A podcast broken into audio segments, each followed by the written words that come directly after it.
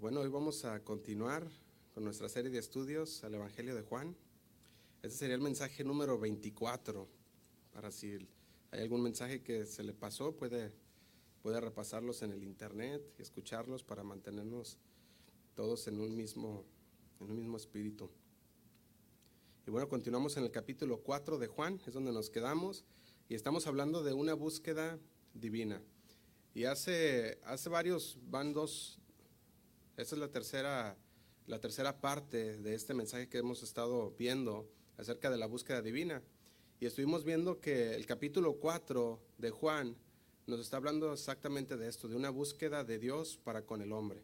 Y de hecho es lo que, está, lo que estuvimos celebrando en esta Navidad. Estuvimos celebrando también que el Señor vino a la tierra, nació, y esto fue para buscar y para poder salvar lo que se había perdido. Entonces esto va mucho con el mensaje también de Navidad, ¿verdad? Y, también acerca de la serie que estamos llevando. Así que ahora sí que los tiempos fueron de Dios, ¿verdad? Que dieran en ese mismo, en ese mismo tiempo.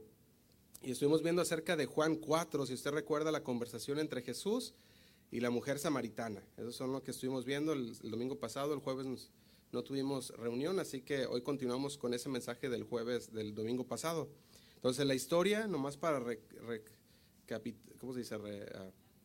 recapitular, ¿verdad? Un poco. Subimos que la historia está Jesús, pasaba por Samaria yendo su camino a Galilea, ¿verdad? Él, esto no fue una casualidad, sino que ya vimos que fue un, una cita divina de Dios para con la mujer samaritana.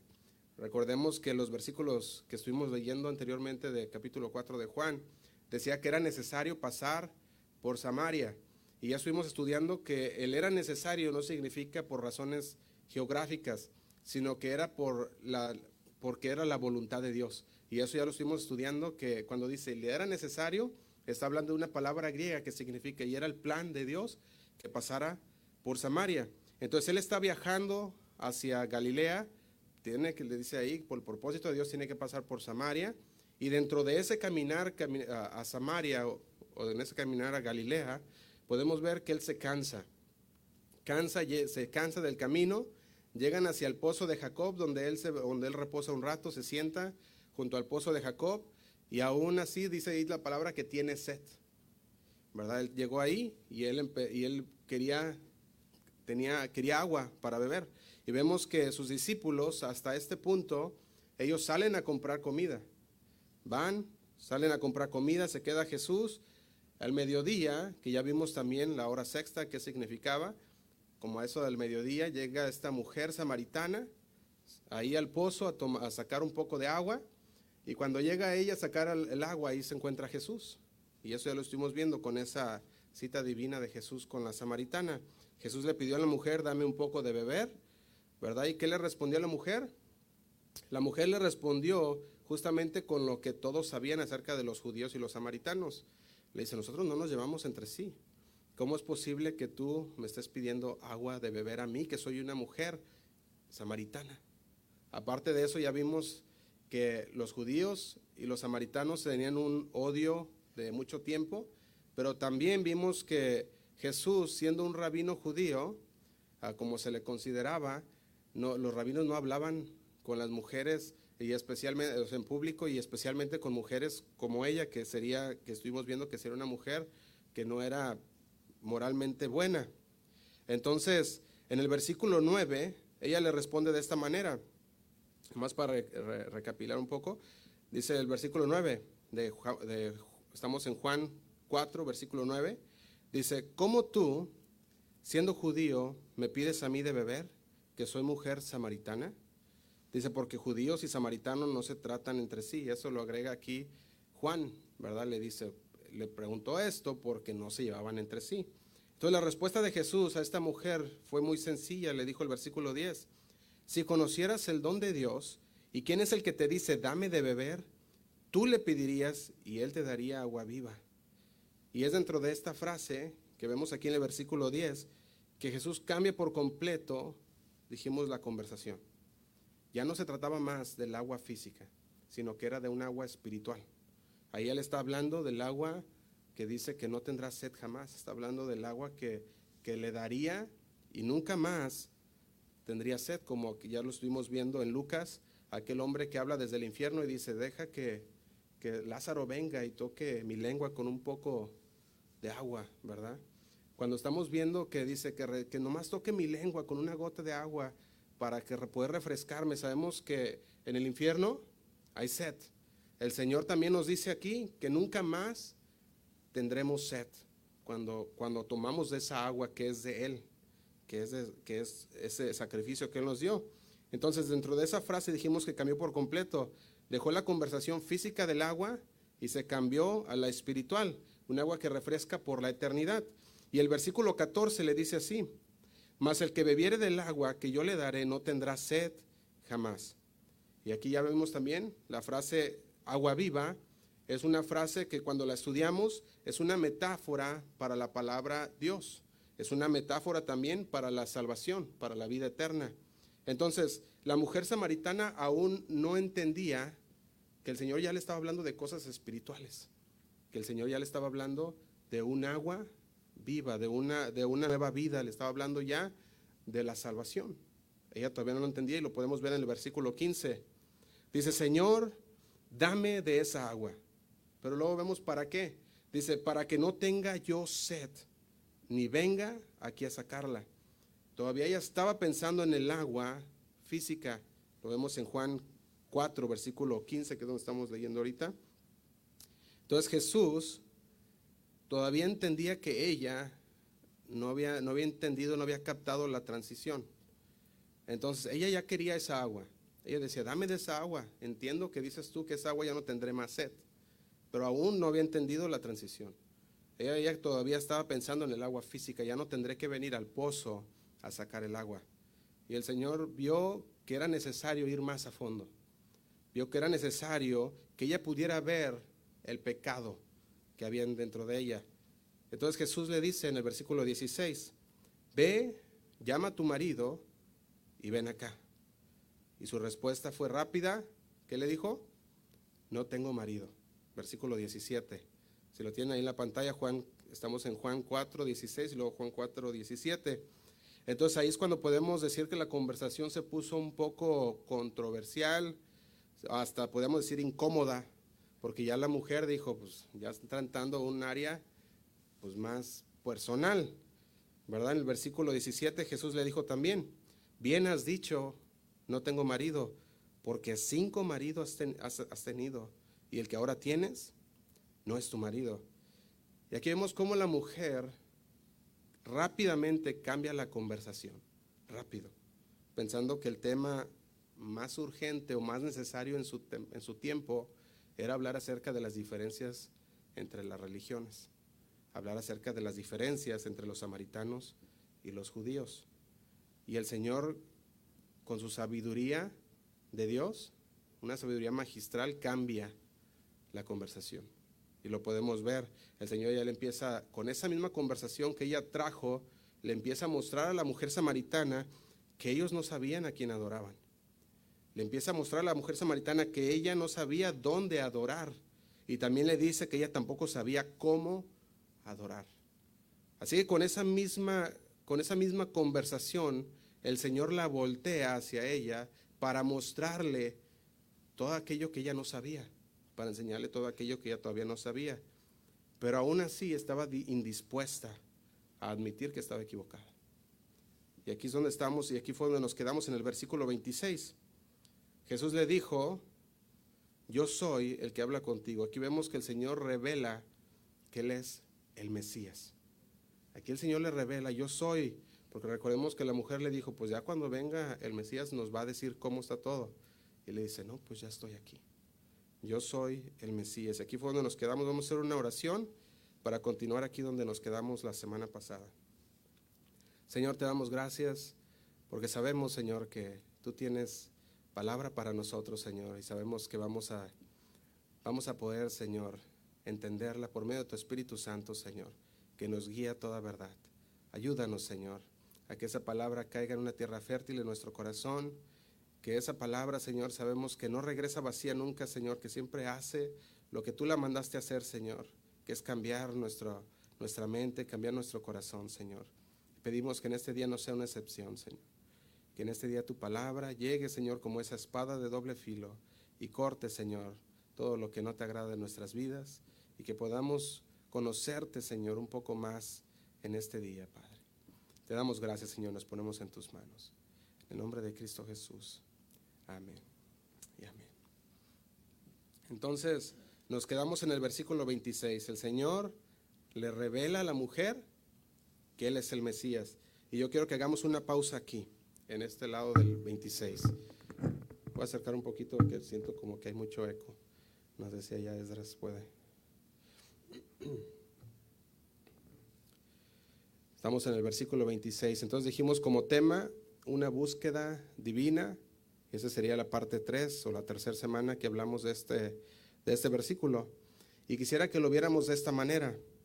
Jesús está en Samaria en una misión divina. Eso es lo que ya vimos. La mujer se presenta en el pozo de Jacob a una cita divina. ¿No está detrás por ahí atrás? Porque se oye un poco de, de eco.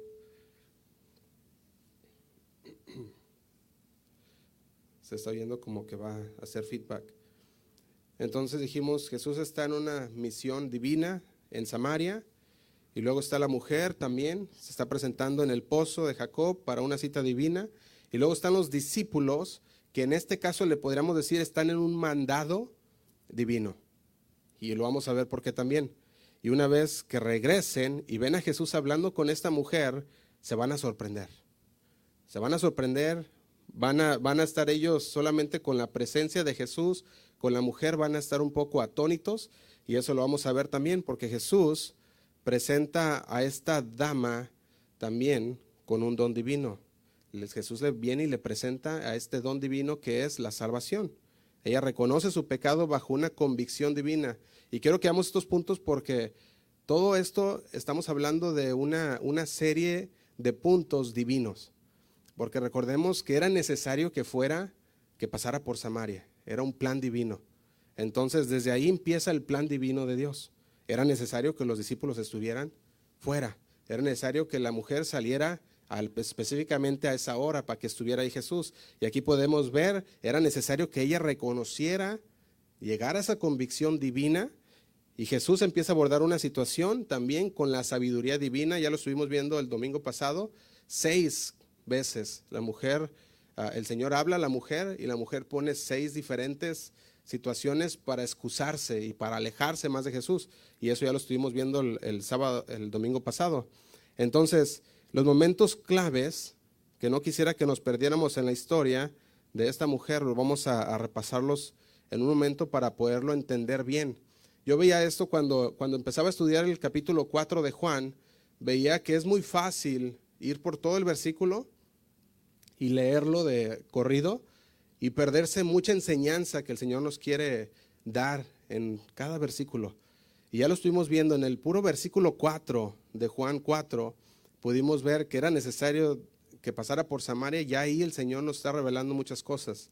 Ya vimos que Samaria era un lugar que estaba, había mucho odio para con los judíos, también así como los judíos para con los samaritanos y también vimos que había una rivalidad entre ellos y aparte que él era necesario, era algo divino de Dios, era una cita divina. Entonces, cada paso que vemos que está dando en este capítulo 4, está hablando, podemos ver cómo el cielo está casi llamando a la mujer. Le está, la está llamando, la está extendiendo la gracia y la misericordia de Dios y está cada, cada, cada paso que está dando está ganando terreno dentro de la vida de esta mujer samaritana. Y yo quiero que lo veamos de esta manera, para que veamos cómo Dios, Él es el que nos busca y Él es el que en su gran misericordia está, hace todo lo posible, está haciendo todo lo que está a su alcance para alcanzarnos. Está haciendo todo lo que está a su alcance para que nosotros podamos ver que Él está ahí tocando la puerta. Así como lo, leíamos anteriormente, Él está tocando la puerta y el que le abre podrá cenar con Él, podrá estar con Él. Entonces podemos ver que aquí hay otro pensamiento a considerar también. La semana pasada vimos que Jesús ha hecho seis apelaciones a ella y ella respondió con diferentes desviaciones. Por ejemplo, lo vimos la semana pasada, dijimos Jesús apeló a su bondad, dame de beber, apeló a su curiosidad, a su necesidad espiritual, a su interés personal, a su conciencia y a su voluntad. Fíjate a las partes que apeló el Señor. Y ella respondió de esta manera. A la primera respondió defensivamente, a la segunda respondió sarcásticamente, a la tercera con una negación, cambió de tema a otro tema controvertido y tratando de retrasar cualquier toma de decisión, empieza a empujar a Dios en lo que Él está diciendo. Empezaba a alejarse. hay muchas partes que, se están moviendo dentro de esta historia que quisiera que viéramos también. Por ejemplo, la idea principal que ya está, que es, lo pusimos como tema, es la búsqueda divina. Esta es la idea principal de Juan 4. El Señor está buscando a la mujer samaritana, sabiendo que ella es pecadora, sabiendo que no es perfecta. El Señor aún así, sabiendo que somos pecadores, nos buscó. Entonces, tenemos la lección de esta manera. Podemos ver la idea principal, que es la búsqueda divina, pero luego están los detalles. Los detalles están en el contexto y podemos ver la conversación, cómo empiezan a colectar esas pequeñas piezas que vamos a ponerlo como niveles o capas dentro de esta historia. Entonces quisiera que lo viéramos de esta manera también. Tenemos las lecciones de las cuales tú y yo vamos a aprender sobre Dios. Tendremos también sobre la búsqueda y sobre nuestras tendencias conforme vamos viendo a la mujer. Podemos ver cuáles son nuestras tendencias a la voz de Dios. Cuando el Señor nos llama, lo primero que venimos o lo, primero que sacamos son excusas. Eso lo podemos ver también. Y sobre nuestras tendencias, cómo son que una tercera capa también se levanta en la conversación. Y vamos a verlo de esta manera también. Entonces, dijimos que hay unas capas dentro de esta historia. Hay una idea principal, hay detalles, hay lecciones y hay aplicaciones. Y todos estos, al estar leyendo Juan 4, empezaba a buscar cuál es la idea principal, ¿Cuál cuáles son los detalles que el Señor está dando, cuál es la lección que el Señor nos da a nosotros y ahora cómo lo aplicamos nosotros a nuestro tiempo. Lo menciono así porque si no tenemos cuidado podemos irnos por el capítulo 4 y leerlo en un ratito y terminamos. Pero si nos ponemos estos principios al leer la palabra podemos empezar a, a estudiar y a, escarbar más de lo que el Señor tiene para nosotros. Entonces, hasta este punto ya hemos viajado por 26 versículos. 26 versículos en dos semanas y, nos estamos yendo rápido conforme nosotros vamos de versículo a versículo, nos tardamos un poquito más, pero nos estamos yendo muy rápido. Ya son 26 versículos en, en lo que van de las dos semanas. Entonces, quisiera que veamos los puntos importantes. Los enumeré para que estuvieran más, más sencillo. Punto número uno importante sobre esta lección que el Señor nos está dando. La primera dijimos es que Dios busca al hombre. El Señor es el que nos busca. La palabra nos dice que ninguno, que nadie busca a Dios. En su, en su, naturaleza pecaminosa nadie está en busca de Dios. El Señor es el que nos busca a nosotros. Entonces aquí vemos que Dios encarnado, Él vino como una persona encarnado, se encarnó como en la persona de Jesucristo y estuvo aquí bajo una misión, y la misión del Padre. Aquí lo podemos porque de tal manera amó Dios al mundo, que dice que envió a su Hijo unigénito. Entonces Jesús está bajo una misión divina del Padre. Sabemos que Él está aquí por el Padre también. Entonces Jesús mismo es el quien nos está buscando. Y esa es la idea totalmente de la palabra de Dios, que el Señor vino a buscar y a salvar lo que se había perdido. Y eso ya lo estuvimos leyendo también, que es en Lucas 19:10. Entonces, así como está en Lucas 19:10, hay muchos ejemplos de la Biblia en las cuales el Señor busca, en las cuales el Señor nos está hablando a nosotros. Entonces, esa es la idea número uno, la idea principal de esta historia. La número dos, porque vamos a cerrar esta historia eh, el día de hoy, la número dos es que Dios nos busca aún estando nosotros en nuestros pecados. Él nos busca. La mujer samaritana es un excelente ejemplo de, de este número dos, de esta verdad. Romanos 5.8, se los leo, lo pueden leer en la pantalla si lo tienen ahí. Romanos 5.8 dice así. Dice, más Dios muestra su amor para con nosotros en que siendo aún pecadores, Cristo murió por nosotros.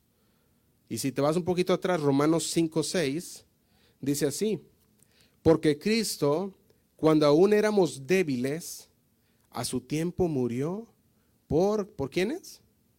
Por los impíos. Fíjense, yo veía en estos versículos que nadie, nadie es tan malo que no pueda ser salvo. Lo decía también el pastor José. Si todos necesitamos de la salvación. Y si alguien piensa que ha pecado demasiado y que no puede obtener la salvación, nadie es demasiado malo para no poder ser salvo. Ahora, nadie es tan bueno para no necesitar ser salvo. También. Romanos 3:23 dice así. Romanos 3:23, lo pueden leer en la pantalla, dice, por cuanto todos pecaron. ¿Quiénes? Todos. Dice, y están destituidos de la gloria de Dios. Fíjate, yo le doy gracias a Dios por el hecho de que Dios, aún estando en nuestros pecados, el Señor vino y nos rescató y nos salvó. Punto número tres, que no debemos perdernos de esta historia, es que Jesús ofrece agua viva que satisface plenamente. Jesús ofrece un agua viva que satisface plenamente. Estamos hablando de una eternidad. Refresca por la eternidad. Y esta es una demostración de amor, de gracia y de perdón de Dios. Dios ofrece el mismo y ofrece una nueva vida. Y eso es lo que el agua viva significa también. Recuerdan que Jesús dijo también, el que beba del agua que yo le daré, no tendrá sed jamás. El agua viva de Cristo apaga nuestra sed espiritual. Y eso ya lo estuvimos viendo la semana pasada también. No quiere decir que ya al beber del agua ya no vamos a querer conocer más de Dios, ¿no? estamos hablando de que cuando tenemos y bebemos del agua de Dios, ahora esa fuente está en nosotros. Y ahora ya no necesitamos de nada más, porque tenemos a Dios, el creador de todas las cosas. Decíamos, muchos van en busca de brujos, muchos van en busca de la lectura de las cartas, se van a los, a los signos zodiacales para buscar algo para sus vidas, pero cuando tenemos a Dios no necesitamos de nada más, porque Él es el creador de todo. Y cuando tenemos a Dios lo tenemos todo. Entonces el, el Señor Jesús ofrece el agua viva que satisface plenamente. Ya no hay nada más, no hay nada más que necesitemos. Nosotros vamos a tener todavía las ganas de conocerlo más y más, porque eso es lo que el Señor nos da por medio de su palabra. Cada que, que, aprendemos más de Él, queremos conocer y conocer más. Entonces, punto número cuatro que no nos debemos perder de esta historia es esta. El agua viva lleva a conocerle a Él. El agua viva lleva a conocerle a Él. Y no perdamos este punto porque esta es la visión y la misión que tenemos en esta iglesia. Estamos llevando esa misión de llevar a conocer y dar a conocer a Cristo a todas las personas. Y esa es también parte de la gran comisión que el Señor nos dejó. Si recuerdan Mateo 28, 19, dice así, Mateo 28, 19, dice, por tanto, id y haced discípulos a todas las naciones. Y luego dice, bautizándolos en el nombre del Padre y del Hijo y del Espíritu Santo. Y dice el 20, enseñándoles. ¿Enseñándoles qué cosa? Dice que guarden todas las cosas que os he mandado. Y he aquí, yo estoy con vosotros todos los días hasta el fin del mundo. Y termina con un amén. Versículo, entonces el punto 4 dijimos, el agua viva nos lleva a conocerle a Él. Y el conocerle a Él nos lleva a poder enseñarlo a los demás, darlo a conocer. Jesús dijo también en Juan 4:14, lo leímos hace, el principio, dice Juan 4:14, mas el que bebiere del agua que yo le daré, no tendrá sed jamás, sino que el agua que yo le daré será en él, en la persona, una fuente de agua que salte para vida eterna. Según Juan 17:3, Juan 17:3, la vida eterna es conocer a Dios. Dice Juan 17:3. Esta es la vida eterna, que te conozcan a ti, el único Dios verdadero, y a Jesucristo, a quien has enviado. Entonces esta agua viva que brota conduce a conocer a Dios. Eso es lo que hace. Las aguas vivas de Jesús no se trata de religión, no se trata de, que, de qué hacer o qué no hacer, no se trata de superación personal como ya han salido muchos. De hecho, aquí en este mall tenemos, en este mall de aquí también, un grupo también que, se trata de superación personal. Digo, bueno, ¿verdad? la palabra de Dios, ya no necesitamos nada de eso cuando tenemos esa fuente de agua viva. No se trata de eso, de, superación personal, no se trata de entrenamiento moral. Las aguas vivas tienen que ver con la intimidad con tu Creador. El agua viva te lleva de vuelta al, al propósito por el cual el Señor te creó. Entonces, punto número cinco que no nos debemos perder de esta historia, el agua viva solo puede ser recibida por aquellos cuyos ojos están abiertos a las verdades del Evangelio. Solamente. La mujer samaritana quería agua viva, dijo, dame de beber esa agua. Ella quería, pero sus ojos todavía no estaban abiertos. Ella no podía recibir algo que todavía no entendía. Y eso, está, eso es bien interesante. Ella no entendía su necesidad de arrepentirse. Ella nomás dijo, dame de esa agua para ya no volver a venir a este, a este ah, pozo y sacarla. Ella es lo que ella entendía. Entonces podemos ver que no había entendido su pecado, ella no entendía su necesidad de arrepentimiento, ella no entendía las condiciones de la oferta de Cristo acerca de la naturaleza del agua viva en sí. Entonces Jesús conocía esto y es por eso que se tomó el tiempo para involucrarla más profundamente en la conversación que ella mismo abrió.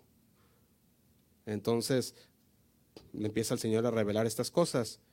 ¿Verdad? El punto número 6, que no nos debemos perder de esta historia, el pecado no puede ser escondido de Dios. No puede ser escondido de Dios. Dice el Señor que nosotros estamos delante de Dios como personas, dice ahí, ah, estamos desnudos delante de Dios. El Señor conoce todo todo lo íntimo de nosotros, nuestros pensamientos, lo que hay en nuestro corazón, el Señor lo conoce. Nada podemos esconder de Él. Y ya lo estuvimos viendo en números, 30, números 32, 33, 32, 23, perdón, números 32, 23. Dice, He aquí, habréis pecado ante Jehová y sabed que vuestro pecado os alcanzará. Y este, y este versículo lo estuvimos viendo que el pecar y no recibir una Ah, y no recibir ese castigo de Dios inmediato no significa que no nos va a alcanzar. Muchas veces pensamos, ah, pecamos y pecamos y no pasa nada y no ha pasado nada y decimos, está bien y pensamos que está bien lo que estamos haciendo. Pero la palabra de Dios dice, tu pecado te alcanzará. Entonces tenemos que nosotros arrepentirnos y venir ante, ante el Señor, que Él es el único que puede, que puede parar aquellas consecuencias de nuestro pecado. Él es el único que tiene el poder para hacerlo. Si no, nuestro pecado nos alcanzará. Entonces decíamos también que había una falsa sensación de seguridad. Pensamos que nos salimos con la nuestra porque hicimos un pecado, estuvimos haciendo algo que no le agrada a Dios y pensamos como no ha pasado nada, todo está bien. Pero la palabra de Dios dice lo contrario. Dice que nuestro pecado nos alcanzará. Así que eso sería una falsa comprensión de Dios o del carácter de Dios si pensamos que el Señor no va a castigar lo que hicimos mal. Porque el Señor es un juez justo y Él va, a tener en cuenta cada uno de ellos. Por eso es necesario que vengamos delante de Él y pidamos perdón y confesemos nuestros pecados, dice aquel que es un juez justo, aquel que nos puede perdonar los pecados. Entonces, asumir que si no ha pasado nada malo, que significa que estamos bien con Dios, está mal. Lo que siembras, cosechas. Y hay un día de pago, ya lo dijimos. Y ese día va a ser el día en que Dios juzgará todo. Todo. Entonces, número siete, que no nos podemos perder de esta historia, es que es mucho más cómodo discutir sobre religión que encarar tu propio pecado. La mujer samaritana empezó a decir, bueno, pues los judíos dicen que debemos de adorar en el que el templo. Empezaba ya a, poner ella esa, se puede decir, empezaba a dar, quería pelear, es lo que quería hacer, para decirlo de otra manera. Hasta quería discutir sobre cuestiones ah, de adoración, quería discutir sobre cuestiones que en este punto no venían. Estaba hablando con el Creador, pero ella no sabía. Entonces es más fácil discutir sobre religión que empezar a ver tu pecado y arrepentirte. Y el punto número 8, que no nos debemos perder de esta historia, se centra en nuestra, se dice, propensión, en nuestra propensión a mantener las apariencias. ¿Por qué? Vimos que la mujer decía, no, pues nuestro padre Jacob. Ella delante de un rabino judío decía, tengo que hacerme importante. Yo también soy, somos de los hijos, somos de los descendientes de Jacob. Somos personas que adoramos en el templo. Entonces ella empezaba a poner una, se puede decir, una apariencia espiritual sin ocuparse del pecado que había dentro. Entonces, punto número 8 dijimos, se centra en nuestra propensión a mantener las apariencias espirituales sin ocuparnos de nuestro pecado. Gálatas 6, 7 dice así. Gálatas versículo, capítulo 6, versículo 7 dice, no os engañéis, Dios no puede ser burlado, pues todo lo que el hombre sembrare, eso también segará. ¿Cuánto? Todo. Fíjate, la, gente lo que necesita es ver su pecado como algo serio. Eso es lo que necesita que hacer.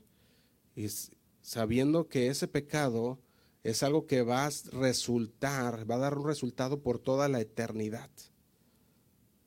Habrá mucha gente que en el día del Señor, el Señor le va a decir, bien, buen siervo, fiel, sobre poco has sido fiel, sobre mucho te pondré.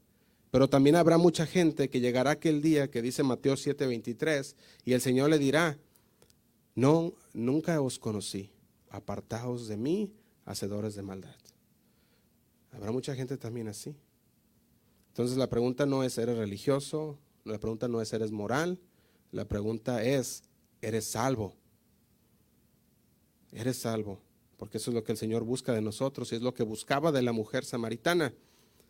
Y, el punto número nueve, que no nos debemos perder de esta, de esta historia, es que los cristianos estamos llamados a sembrar. Estamos llamados a sembrar la semilla de la palabra de Dios. Eso es lo que somos llamados como cristianos. Y estuvimos viendo la mujer samaritana. Ella conocía que vendría el Mesías y le dice a Jesús, cuando el Mesías regrese, Él nos lo explicará. Ella conocía que regresaría el Mesías, que vendría el Mesías. Entonces, ¿quién le había dicho a ella que el Mesías vendría? Si ella nomás tenía los primeros cinco libros y nomás creían en los primeros cinco libros de la palabra hebrea. Recordemos que los hebreos tenían todo el Antiguo Testamento, pero en ellos nomás aceptaban los primeros cinco. Entonces, ¿cómo sabía? Era porque alguien le había puesto esa semilla en su corazón y lo había guardado en su corazón por un largo tiempo y ese era el momento de que esa semilla brotara, sacara esa, esa planta y naciera esa planta en su corazón. Ella dijo, cuando venga el Mesías nos lo revelará. Y Jesús ve esa semilla dentro de ella también y le dice, yo soy. En Primera de Corintios 3, versículos 6 al 9, vemos cómo lo dice también el apóstol Pablo lo dice de esta manera. Dice, yo planté, Apolos regó, pero el crecimiento lo ha dado Dios. Estamos en Primera de Corintios 3, 6. Yo planté, Apolos regó, pero el crecimiento lo ha dado Dios. Y dice el 7, así que ni el que planta es algo, ni el que riega, sino Dios, que da el crecimiento. Y dice el versículo 8, y el que planta y el que riega son una misma cosa, Dice, aunque cada uno recibirá su recompensa conforme a su labor, dice el 9, porque nosotros somos colaboradores de quién? De Dios. Y vosotros sois labranza de Dios y edificio de Dios. Fíjate, nosotros estamos llamados a sembrar la semilla de la palabra de Dios. Ahora, ¿dónde cae esa semilla? ¿Cuándo germina? ¿Y cómo crece? Ese es el asunto de Dios. Nosotros somos solamente llamados a sembrar la semilla. De ahí en más, el Señor se encarga del resto. Así que nosotros no debemos de preocuparnos de cómo vamos a, regar y cómo va a crecer esa semilla. Nosotros somos llamados a hablar la palabra y sembrar la semilla y dejar que el resto, el Señor, trabaje en sus vidas. Puede seguir y así como el Señor estaba hablándole a la samaritana, no nomás fue y dejó la semilla, el Señor estuvo ahí hablando con ella seis veces, le dio diferentes desviaciones y el Señor continuaba ahí en esa búsqueda divina de esa persona. Tú puedes, mientras tengas, el, mientras tengas ah, la oportunidad, tú puedes estarle hablando a la persona una y otra vez y otra vez. Y vas a estar sembrando esa semilla, que esa es nuestra tarea. Fíjate, punto número 10, que no nos debemos perder de esta historia. Jesús continúa a pesar de nuestras objeciones. La mujer decía, no tengo marido.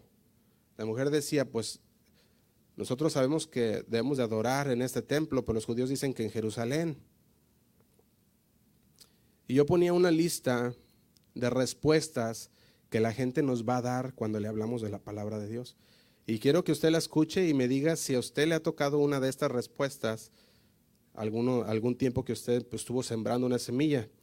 Y te voy a decir, lo voy a, lo voy a leer de esta manera, a ver si usted los ha escuchado. La verdad, Josué, Estoy muy joven para eso. Yo quiero disfrutar la vida. Esa es una. Otra es, la verdad es que no estoy listo para ser salvo. No estoy listo. O no entiendo lo suficiente sobre la Biblia para ser salvo. No lo entiendo. Otros, todavía tengo algunas cosas que quiero hacer antes de convertirme. Así que ahorita no. A lo mejor después. Otros, no creo en la Biblia. Es un libro escrito por hombres. Otros, ¿qué pasa con todas las demás religiones? El cristianismo es demasiado exclusivo para mí. Otros dicen lo siguiente, creo que los cristianos son hipócritas y por eso yo no voy a la iglesia y por eso yo no quiero conocer del Señor. Otros dicen, la iglesia no es para mí. Punto. La iglesia no es para mí. Otros dicen, soy espiritual, pero no soy religioso. Dicen, yo en mi casa y aquí yo conozco de Dios y listo. Y ya no, y ya eso es todo lo que quiero. Otros dicen, he hecho demasiadas cosas malas para que Dios me pueda perdonar. Otros dicen, todos mis amigos estarán en el infierno, ¿para qué quiero ir al cielo? Fíjate hasta qué punto llegan algunas personas a decir esto. Y dice, no, más bien cuando llegue al infierno vamos a hacer una fiesta ahí. No sé si a ustedes les ha llegado a, personas a contestar de esta manera, pero cada una de estas maneras es de la manera que he puesto una lista de las maneras que se ha contestado muchas veces que se le ha hablado a una persona. Y qué triste, qué triste. Y todas estas excusas son las excusas que vas a escuchar. Vas a, vas a escuchar comentario tras comentario de personas que se desvían del Evangelio. Solo tienes que saber esto, que si compartes el Evangelio el tiempo suficiente, va a haber muchas objeciones, muchas desviaciones y también muchas negaciones. Así como Jesús y la mujer samaritana.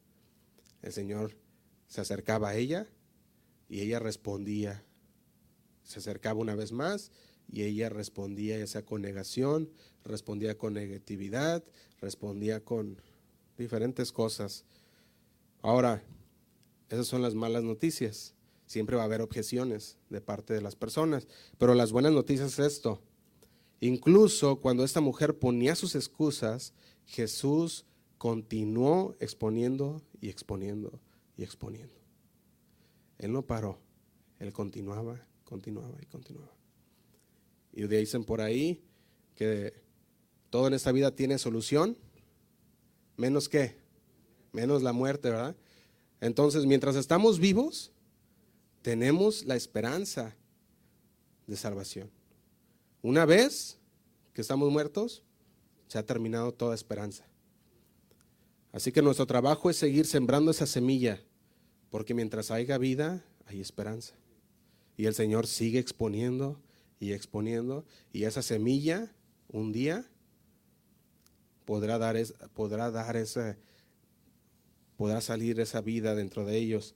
Entonces, estos son algunos de los puntos y lecciones y aplicaciones más importantes que hemos visto hasta ahora. Ahora vamos a ir a Juan 4:25, a retomar donde nos quedamos. Juan 4:25, y vamos a terminar esta historia el día de hoy.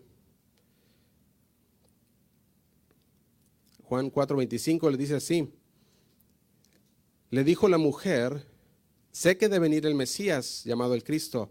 Cuando Él venga nos declarará todas las cosas. Y dice el 26, Jesús le dijo, yo soy el que habla contigo. Fíjate, yo soy. Aquí se topa la mujer con la realidad. Ella le estaba negando agua al Mesías. Estaba discutiendo, y no solo esto, le había dado actitud al Mesías. Y cuando Jesús revela, yo soy, a ese Mesías que tú esperabas, se crea una tensión en la conversación.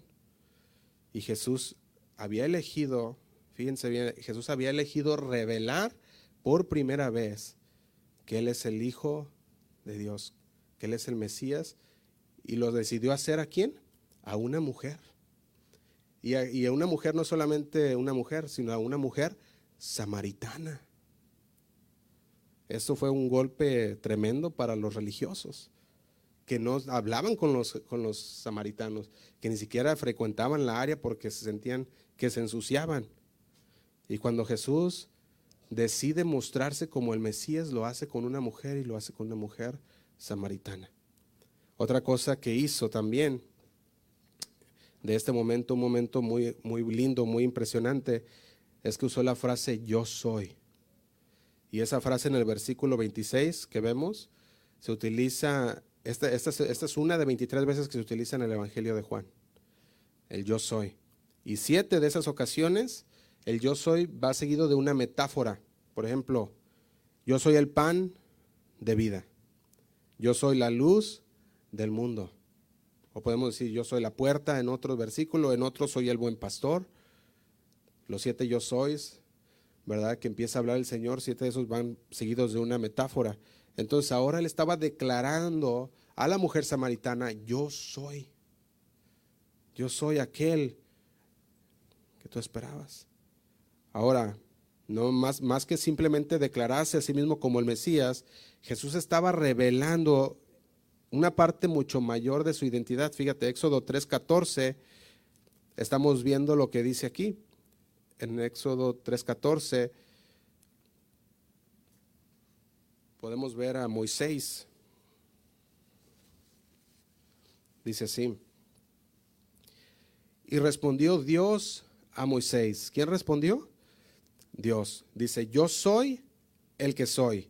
Y dijo así, así dirás a los hijos de Israel, yo soy, me envió a vosotros. Éxodo 3, 14. Lo vamos a poner en la pantalla y dice, yo soy el que soy, y dijo, así dirás a los hijos de Israel, yo soy, me envió a vosotros. Esta palabra yo soy, tanto los judíos como los samaritanos la reconocían. Ellos conocían cuál era esta palabra y cuál era su significado. Lo reconocen tanto que siempre los líderes religiosos del judaísmo escucharon a Jesús usar esta frase de yo soy, ellos lo acusaron de blasfemia. Cada que el Señor decía yo soy, ellos lo acusaban de, una, de que era blasfemo, querían matarlo, porque usaba la frase yo soy, porque ellos conocían el significado. Y lo podemos ver esa frase en todo el Evangelio de Juan. Ahora, antes de movernos al verso 25-26, quiero que veamos algo también muy interesante. la semana pasada expuse que si tenemos la fuente en nosotros, no necesitamos de nada más, eso ya lo vimos, ¿verdad? No necesitamos de nada más. Y yo veía que en la vida, en la vida física, todos necesitamos de varias cosas, una necesidad. Y yo veía estas necesidades, la necesidad del aire, la necesidad de comida, la necesidad de agua y la necesidad de luz. Yo veía estas necesidades y cada una de esas necesidades, la palabra de Dios nos habla que el Señor las suple. De hecho, Juan 1.3 dice así, todas las cosas por Él fueron hechas, Y, y sin Él nada de lo que ha sido hecho fue hecho. El Señor, el creador de todas las cosas, así como del aire, del agua, de la comida, de la luz, nos proveyó todas estas cosas también en lo espiritual. Así que todo lo que necesitamos para vivir, aquí en la tierra el Señor nos lo ha provisto. Y todo lo que necesitamos para la vida espiritual, el Señor nos lo ha provisto también. O sea, Dios proveyó todas estas cosas. Pero también eh, dijimos en lo espiritual, en Juan 3.8, dice así. Juan 3.8 dice, el viento sopla de donde quiere y oye su sonido, mas ni sabes de dónde viene ni a dónde va. Así es todo aquel que es nacido del Espíritu. Y aquí la palabra Espíritu la empecé a desglosar. ¿Qué es lo que estaba hablando la palabra de Dios cuando dice nacido del Espíritu? Y esta palabra del Espíritu en el hebreo y griego se traduce como del aliento, del viento, Está hablando del espíritu, del aliento y del viento. Entonces, Jesús proporciona el aliento de Dios. Fíjate cómo Jesús proporciona el aliento de Dios. Él proporciona el espíritu de Dios. Jesús se declara como el pan de vida. Si tú vas a Juan 6:48, lo puedes leer después. Dice, yo soy el pan de vida. Juan 6:48. También Jesús se declara como la luz y la vida o de la vida. Juan 1.4, versículo 4 al 5. Dice así, en él estaba la vida y la vida era la luz de los hombres. La luz en las tinieblas resplandece y las tinieblas no prevalecieron contra ella. Fíjate cómo Jesús proporcionaba la luz, el aliento, y también Juan 4:27 dice así, que es donde continuamos. Dice, en esto, en esto vinieron sus discípulos y se maravillaron de que hablaba con una mujer. Sin embargo, ninguno dijo, ¿qué preguntas? ¿O qué hablas con ella? Y ya sabemos por qué ellos se sorprendieron. Ya lo hemos dicho. Los hombres no hablaban con las mujeres en ese tiempo, ni no hablaban ni con sus esposas en público, menos con mujeres ah, que no fueran sus esposas. También vimos que los judíos no tenían tratos con los samaritanos, entonces ellos estaban sorprendidos de que Jesús estaba hablando con una mujer, aparte de eso era una mujer samaritana y aparte de eso era una mujer que era conocida como una mujer inmoral. Y aquí hay un pensamiento que quiero presentar. Es solo un pensamiento, pero yo lo veía de esta manera también en Juan 4:8. Dice, pues sus discípulos habían ido a la ciudad a comprar de comer. Y yo me hacía esta pregunta, ¿Cuántas personas se necesitan para traer comida para 12? ¿Cuántas personas? Yo decía, bueno, pues quizás 3, 4, 5, pero 12. ¿Salieron todos por la comida? Y yo empezaba a ver algo aquí en, esta, en este versículo también, que es el, estamos en el versículo 12, después del 8 que leímos. Yo podía ver esto porque decía, ah, decía ahí que los discípulos en el versículo 8 habían salido a comprar comida. Y yo me ponía esta pregunta, ¿podría, ¿podría ser que el Señor los había enviado a todos a traer de comer debido a que su presencia de ellos ahí pudiera haber interferido con su plan, con su misión? Y piénselo en esta, de esta forma si al menos hay una posibilidad de que aquellas personas hubieran interferido en la plática que Dios iba a tener con esta mujer, claro que el Señor los iba a mandar a traer comida. Entonces, ahí empezaba a desmenuzar algo también, y lo veía de esta manera. ¿Cuántas veces el Señor te ha tenido que decir, sabes qué, vete por comida? porque estás interfiriendo en lo que yo estoy haciendo con esta persona. Y yo lo podía ver de esta manera también. Si tu corazón no está ligado al corazón de Dios, si tu perspectiva no es la perspectiva de Dios, si tu agenda no es la agenda de Dios, entonces tu presencia y mi presencia podía ser de más daño que de bien. Es interesante, ¿no? Yo decía, ¿cómo es que ellos salieron todos a, conseguir comida? Y muchas veces, si no estamos bien enfocados, podemos ser de estorbo para el Señor. Si nuestro enfoque no son los enfoques de Dios, podría ser de estorbo. Pudiera ser que los discípulos pudieran decir, es que no puedes hablar con ella, es una mujer, es samaritana, no puedes beber de su cántaro, no puedes acercártela, es una mujer que, es muy conocida en Samaria o, que, o cualquier cosa. Pero el Señor tenía una cita divina. El Señor iba a rescatar lo que se había perdido y nada iba a frustrar su, su deseo. Nada iba a frustrar lo que él ya había decidido. Solo un pensamiento, sigamos el versículo 28. Dice el 28, entonces la mujer dejó su cántaro y fue a la ciudad y dijo a los hombres, venid Ved a un hombre que me ha dicho todo cuanto he hecho. Y luego hace una pregunta, ¿no será este el Cristo? Fíjense, en el versículo 28 vemos algo interesante. Dice, entonces la mujer dejó su cántaro y fue a la ciudad y le dijo a quiénes? A los hombres. Y dice el 29, fíjate, los hombres en este caso pudieran, ellos, ellos tuvieran un poquito más de conocimiento de quién era esta mujer. Y decía, no, pues sabemos que tú tienes un historial grande. Y él, y él te dijo todo eso. Se lo contó a los hombres, dice el 29, venid, ved a un hombre que me ha dicho todo cuanto he hecho. ¿No será este el Cristo? Y dice el 30, entonces salieron de la ciudad y vinieron a él. El encuentro con Jesús hizo un profundo impacto en la mujer. Profundo que inmediatamente ella comenzó a compartirlo con sus conocidos. Inmediatamente. Fíjate, a quién volvió corriendo, dice que a los hombres de la ciudad, a lo mejor eran los que más entendían su vida de esta mujer. Dice, no, pues él se dijo todo lo que has hecho, todos ellos conocían su estilo de vida y los hombres estaban dispuestos a escuchar y también salir a conocerle. Algunos que dicen que la mujer no creía porque dice, hace la pregunta del versículo 29, ¿no será este el Cristo? Y muchos dicen por ahí, es que la mujer todavía no creía, ahí vemos su, que había una duda. Ella decía, ¿no será el Cristo? Pero lo que ella estaba haciendo era hablar con sabiduría.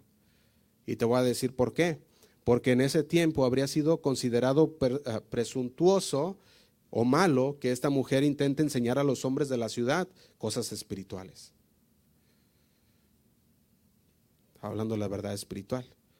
Entonces, si ella venía y decía a los hombres de la ciudad, el Cristo está aquí, dicen, ¿tú qué vienes a, decirnos? Pero vemos que, la forma en la que ella fue era una forma sabia y dijo, ¿será el Cristo? Apelando a que ellos fueran y vieran por sí mismos y ellos pudieran tomar esa decisión por su propia cuenta. ¿No será este el Cristo? apelaba a la curiosidad de los hombres.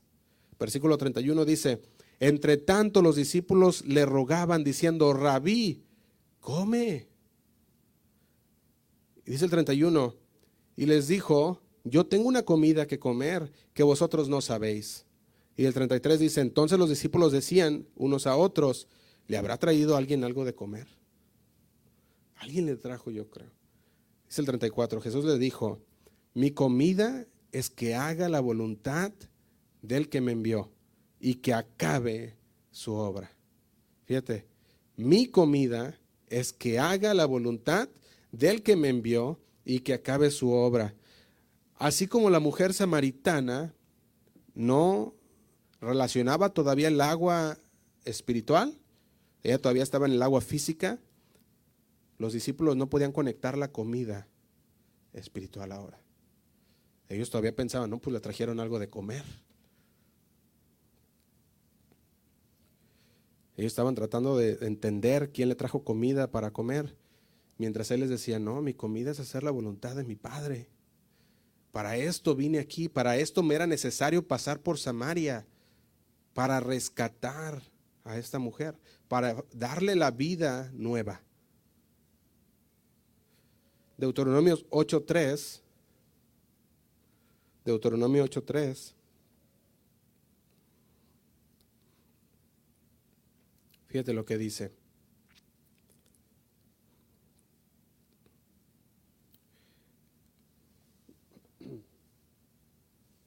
Dice, y te afligió y te hizo tener hambre.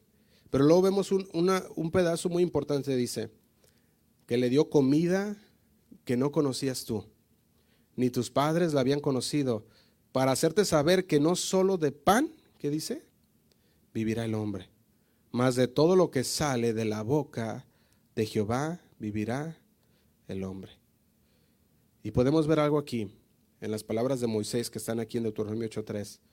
Son las mismas palabras que también usa Jesús cuando tuvo ese enfrentamiento con Satanás. ¿Cuántos recuerdan que Jesús tuvo un momento en el que él estaba ayunando, se había ido, se había separado para ayunar?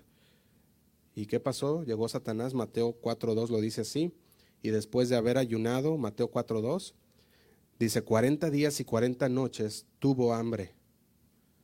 Y dice el 3, y vino a él el tentador y le dijo, si eres el Hijo de Dios, di que estas piedras se conviertan en pan.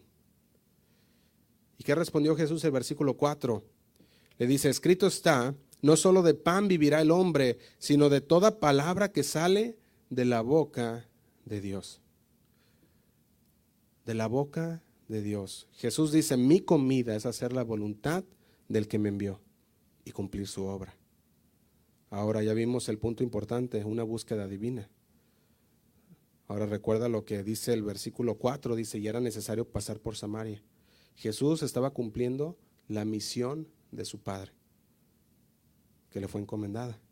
Ahora vemos que Jesús se refiere exactamente a esa misma misión. Él está diciendo, mi comida, mi nutrición, lo que me sostiene es hacer la voluntad de mi Padre. Y mi Padre me mandó a Samaria para que yo pudiera salvar a esta mujer y no solamente a ella, a todos los que vendrían después de ella. Estoy aquí en una misión, decía Jesús. Tengo una comida para comer y no es la que tú conoces. Tengo un alimento que ni siquiera entenderías porque viene de mi Padre. 35 dice así. Continúa Jesús diciéndoles, le dice, ¿no decís vosotros, aún faltan cuatro meses para que llegue la siega? He aquí os digo, alzad vuestros ojos y mirad los campos, porque ya están blancos. ¿Para qué? Para la siega. Dice el 36, y el que ciega recibe salario y recoge fruto para vida eterna. Y dice, para que el que siembre goce juntamente con el que ciega. Y dice el 37, porque en esto es verdadero el dicho, uno es el que siembra y otro es el que ciega. Jesús usaba a menudo su entorno, miraba alrededor y formaba lecciones y lecciones objetivas. Lo vemos haciendo eso con las rocas, con los campos, con el pozo, con la viña, con la pesca, con la comida, con otras cosas en todo el Evangelio. Podemos ver que el Señor usaba una y otra cosa para enseñar, para dar lecciones. Ahora, donde quiera que estaba, volteaba a su alrededor y convertía de esa escena una lección. Y eso es lo que el Señor estaba haciendo en este, este versículo. De hecho, el pozo de Jacob todavía se encuentra. Tú lo puedes buscar y puedes ver que el pozo de Jacob todavía está. Muchos pueden ir todavía ahí beber de ese pozo. Son lugares históricos. Pero ahora podemos ver también una cosa, que donde estaba ese pozo de Jacob había mucho sembrarío también. Y en ese sembrarío había mucho grano que habían sembrado. Entonces, te puedes imaginar la escena, el grano sembrado alrededor en los files, y más aquí que conocemos los files, cómo se miran de bonito, miras el, miras el fil de grano, todo lleno, verde, que todavía no está listo, ¿verdad? Lo puedes ver muy verde, y el Señor dice, tú dices que falta cuatro meses para la siega, pero les dice el Señor, mira, alza tus ojos y mira, la siega está lista, y en ese momento ves a todos los hombres viniendo hacia Jesús, que en ese tiempo su vestimenta era una vestimenta blanca debido al calor que hacía en el desierto. Y para, y para mantener el calor más fuera de ellos, de su cuerpo, usaban vestiduras blancas. Entonces tú puedes, puedes darte, puedes imaginarte la escena de los planteríos verdes y en eso el Señor diciéndole, tú dices que faltan cuatro meses, pero yo te digo que la ciega está lista. Y en ese momento vienen todos. Fíjate el versículo 35. Dice, alzad vuestros ojos y mirad los campos, porque ya están blancos para la ciega.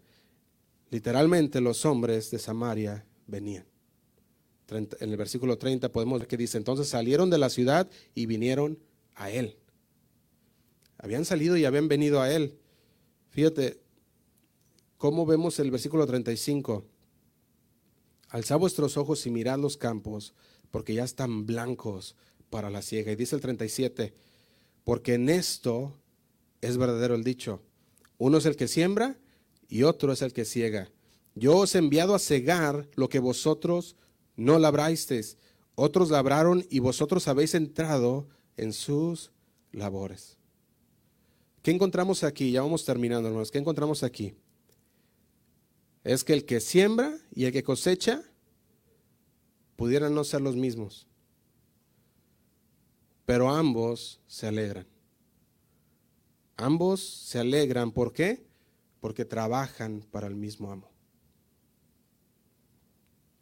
Ellos estaban, su misión era ahora cosechar lo que alguien más había sembrado. ¿Recuerdan la semilla que se había sembrado en la mujer samaritana? Ahora estaba dando la ciega. Otros habían sembrado la semilla en los samaritanos. Y ahora vemos que Jesús había sembrado la semilla en la vida de la mujer samaritana, la cual sembró la semilla en los hombres samaritanos, los cuales vinieron a Jesús. Ahora la aplicación para nosotros es muy sólida. Tú eres lo que eres, tienes lo que tienes, sabes lo que sabes en Cristo porque alguien fue fiel. Alguien le fue fiel en qué? En plantar esa semilla. Yo te puedo preguntar, ¿quién fue fiel en tu vida para plantar esa semilla? ¿Quién fue fiel? ¿Quién fue el que plantó esa semilla en tu corazón? Podría haber sido la abuela, podría haber sido el abuelo. ¿Quién, ¿Quién habrá sido? Podría haber sido los papás, a lo mejor un hermano piadoso por ahí se convirtió y dijo, te voy a plantar esa semilla. Un desconocido, no sé, puede haber sido un compañero de trabajo, un pastor joven, puede haber sido un pastor adulto, un pastor ya grande también, podría haber sido una persona, un tío, una tía, un amigo, primo, no sé. ¿Quién fue el que implantó esa semilla de la palabra de Dios en tu vida? Y debido a su fidelidad de esa persona, ¿de qué? De sembrar la semilla en tu vida, ahora esa planta ha salido en tu vida. Debido a esa fidelidad. Entonces, nos está diciendo que nuestro trabajo es ir y plantar. Es ir y sembrar esa semilla. Ese es nuestro trabajo, hermanos. Entonces, si hacemos esto, que la palabra de Dios nos dice que hagamos, dice la palabra que la palabra nunca regresa, ¿qué? Vacía. Nunca. Siempre va a ser lo que siempre va a ser el trabajo que Dios ha planeado en esa semilla. Entonces, esto es lo hermoso de la palabra de Dios. Y esto es lo hermoso de esta historia de la mujer samaritana. Que una semilla que se ha plantado florecerá al tiempo de Dios. Pero nuestro trabajo es ir y sembrar esa semilla. Y recordando que cuando esa semilla germine, o cómo esa semilla crezca, o, cómo, o dónde esa semilla caiga, eso no nos importe. Porque el Señor de ahí en adelante toma cargo. Así que quiero que terminemos. Este es nuestro último domingo del año. ¿Cuándo le ingresa a Dios? Amén nuestro último domingo del año, y podemos ver también nosotros que nuestro trabajo es seguir sembrando la semilla, seguir sembrando la semilla. Y quiero que oremos, hermanos, en esta, en esta tarde. Vamos a orar.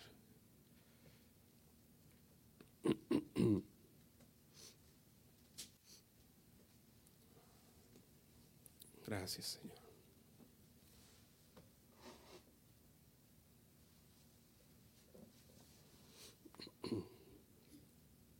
Voy a pedir que me acompañen en una oración. Yo creo que hemos pasado ya las últimas tres semanas hablando de la búsqueda divina, pero dentro de esta historia también reconocemos que hemos estado sembrando semillas en la vida de las personas durante las últimas años, semanas, meses. Y yo no sé si aquí hay alguna persona que tenga dudas aún, que su vida no haya cambiado radicalmente el día que conoció a Cristo, porque el Señor nos ha dado una vida nueva. El Señor nos quiere, quiere capacitarnos, quiere mostrarnos, quiere perdonarnos, pero se necesita que la persona realmente venga al Señor, reconozca su pecado y le pida al Señor que le perdone y sobre todo que reine en su vida como su Salvador. Así que si, si tú tienes todavía dudas, te invito a que ores al Señor. Y así como esta mujer samaritana entendía su pecado, que también vengas delante de Dios y confieses tu pecado con el Señor. Y el Señor te perdona. Vamos a orar. Señor, te damos gracias por tu palabra, Señor. Te damos gracias porque Sabemos, Señor, que una vez más tú hablas, Señor, directo a nuestro corazón. Tú nos hablas, Señor, y nos confrontas con tu palabra, Señor. Con tus lazos de amor, Señor, nos traes. Nos traes a ti. Queremos responder, Señor, a tu palabra. No queremos poner más excusas, Señor.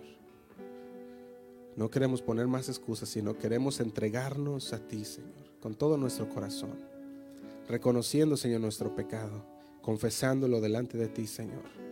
A ti que eres fiel y justo, Señor. Tú que perdonas, Señor, nuestros pecados. Venimos delante de ti, Señor. Perdona, Señor. Límpianos. Pon un nuevo corazón, Señor, en nuestra vida. Y a los que están, Señor, a los que están caminando en tu palabra, Señor. Sigue afirmándolos.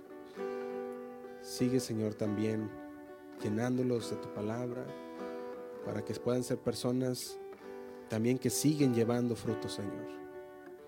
Que siguen sembrando la semilla que tú nos has dado, Padre, a sembrar. Te pedimos, Señor, que, que tú toques cada uno de los corazones que están aquí. Tócalos, guíalos, Señor por tu palabra. Que ahora, Señor, que tenemos este último domingo del año, Señor, podamos reflexionar cuán grande ha sido tu Señor y cuán grande ha sido tu misericordia. Que no te olvidaste, Señor, de nosotros, sino que al revés dice tu palabra, que estás con nosotros todos los días hasta el fin del mundo, Señor. Nosotros creemos y confiamos que tu palabra es fiel y verdadera, Señor. Nos ponemos en tus manos. Te damos gracias, Padre. Ayúdanos, Señor. Ayúdanos, Padre. En el nombre de Cristo Jesús. Amén. Y ahí como están, hermanos, vamos a entonar este canto al Señor y después quedamos despedidos. Que Dios les bendiga.